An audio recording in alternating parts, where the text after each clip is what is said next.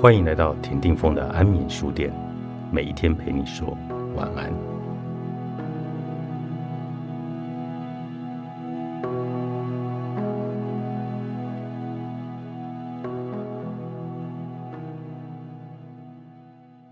在我为什么不敢告诉你我是谁这本关于沟通的小书里，将沟通分为五个层次，分别是无意的日常对话、传讲他人知识。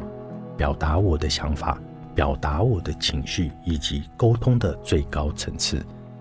无意的日常对话指的就是我们时常跟人说“吃饱没”“早安”“你好”之类的，其实没有特别想要跟对方沟通或者对话，但缺一句话来搪塞时间的无意对话。这样的语言其实也不算是真的沟通，但表达也是一种最基本的“我看到你了”。所以被放在沟通的第五层，传讲他人之事，指的是我们不谈自己的事，言谈间说的是别人的事。今天政商名流又做了什么？哪个明星做了什么？哪个街坊邻居说了什么？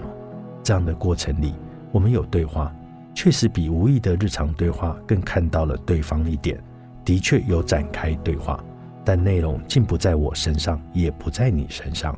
也不见得有更认识彼此，是一个资讯交换的过程。在一个充斥言语暴力的环境里，我们可能会透过这样的方式来试探彼此。这样的试探不是正式的沟通，而称为暧昧沟通，揣测彼此的心意究竟是什么。像是孩子想出柜，但不知道家人会不会接受，于是就先丢一些同志的新闻给父母，看看他们的反应。或是准备从一份很好的工作离职，但害怕开口，于是先丢一些青年创业的转职讯息给父母，看看他们的反应是否可以沟通。这样的沟通不是真实的沟通，而是间接的沟通。我们并不能确定彼此是否可以尽全力在关系里能冒的险，能做的努力，能抵达的最高点，就是第二层表达我的情绪。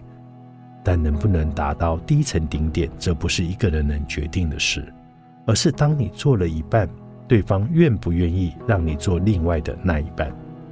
当我们愿意在关系内用尽全力展示自己的想法跟情绪，对方是否也愿意这样的展露自己呢？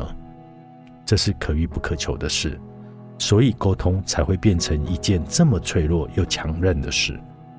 有一阵子。我曾经反复的听一个朋友抱怨，听着他说各种想做的恶狠狠之事，我一边明白他是因为受苦，所以才必须这样说，但一边我又感觉不耐烦与恐惧，并不想倾听这样的暴力语言。我反复的想，欺瞒朋友的人大概算不上好朋友，所以试着将自己的恐惧与焦躁写成了一封长长的信给他，希望能表达。身为你的朋友，我需要告诉你，每次经历你说的这些话，我内心充满了情绪。我的情绪是，我并不想要默默的转身离开，认为你就是怎么样的人，或是不告诉你究竟发生了什么事，所以我才写这封信。这封信寄出之后，我们大概有一个月都没有联络。某一个程度上，我认为自己大概做错事了。也许我袒露的情绪是对方所不能接受的，毕竟应该没有人想听到别人说这样的实话。但隔了一个多月，就在我差不多要忘记这件事的时候，收到了对方的回信。对方感谢我说出了这样的实话，还说没有人这么真诚的对他表达。原来他说的话听起来让人有这样的感受，大家只是默默的疏远了他。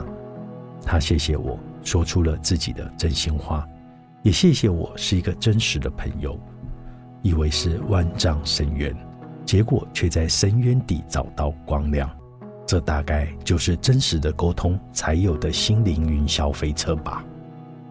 这就正如了《召唤勇气》中所说的：“我唯一能确定的事就是，假如你要放胆去尝试，必定会遭受攻击与受伤。”假如你选择鼓起勇气，就绝对会遭遇失败、失望、挫折，甚至是心碎。但也正因为如此，它才能够被称作勇气，它才能如此的稀有。你说的是爱还是伤害？作者：陈庭轩，《金周刊》出版。